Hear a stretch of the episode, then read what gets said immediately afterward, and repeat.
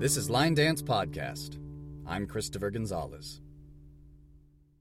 Hello and welcome to Line Dance Podcast. What is your name? Holly. Holly. Holly Easom. All right. And what would you say is your primary role in the line dance community?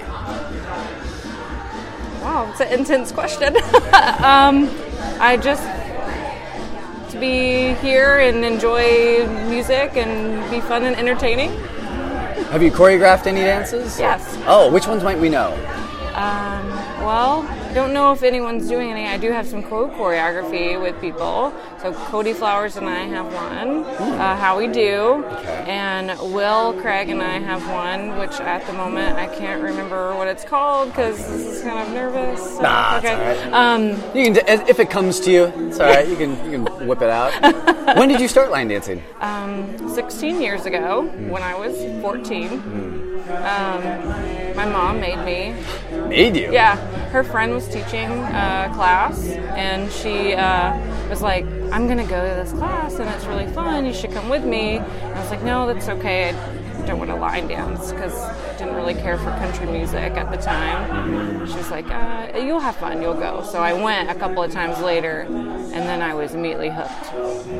What was it about it that, that uh, made you want to come back to that specifically? Um, honestly, the fact that I could pick up some of the dances without having to learn them right off the bat because they were easier, and then like the instant gratification of I got it, and everyone was like, "Wow, you did that really good!" So positive recognition from everyone, um, and it immediately felt like part of the crowd there, and then. Um, just being able to constantly learn and then I found that I was doing steps at home even if I wasn't line dancing I just do a little shuffle step here sailor step here so um, it was just something that for me just made me happy Okay. And, and then what made you uh, feel that it was time for your own personal creation, your own choreography? oh gosh I don't know I just I felt like there were some times that I would hear a song be like I want to dance to this and no one has a dance to it why don't I try and I actually put some dances out there on YouTube a long time ago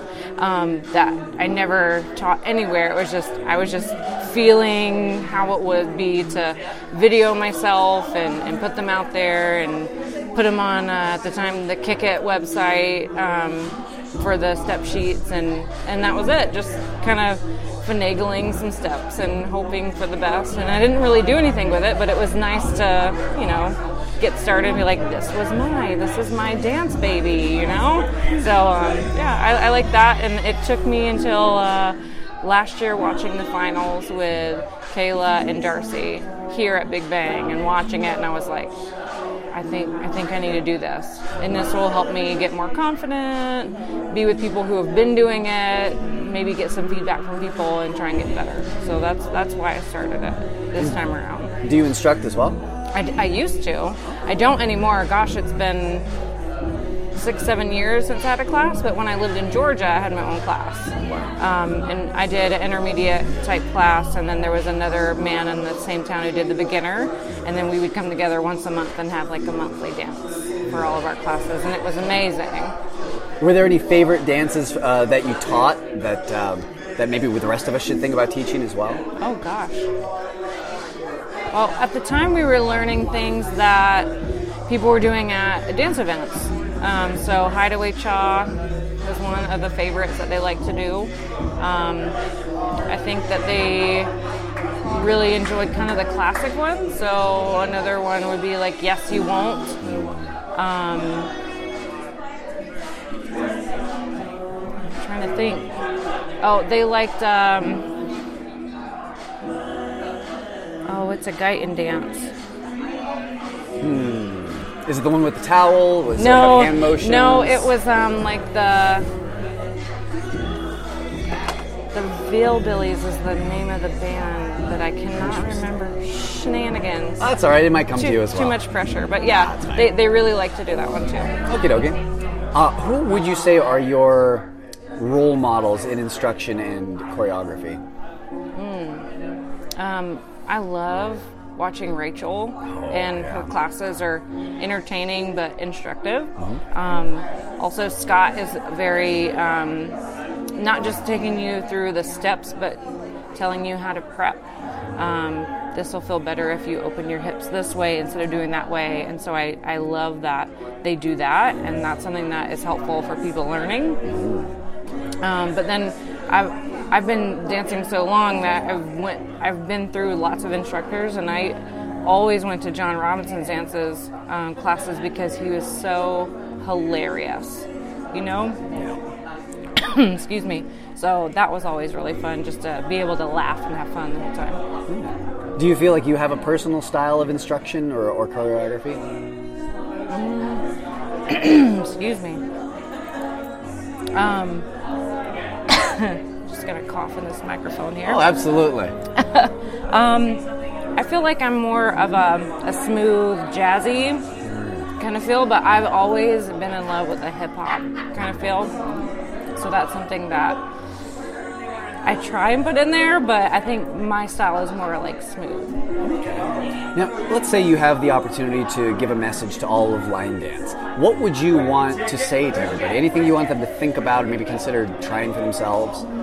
Um, I think just feeling the music. Um, sometimes after you have the steps down, um, it's better to just think about the music and how it makes you feel and what you want people to see when you're dancing it and just have them just look at you and go that's that's what this music means to me and, and just be able to portray uh, an emotion through it A couple final questions for you.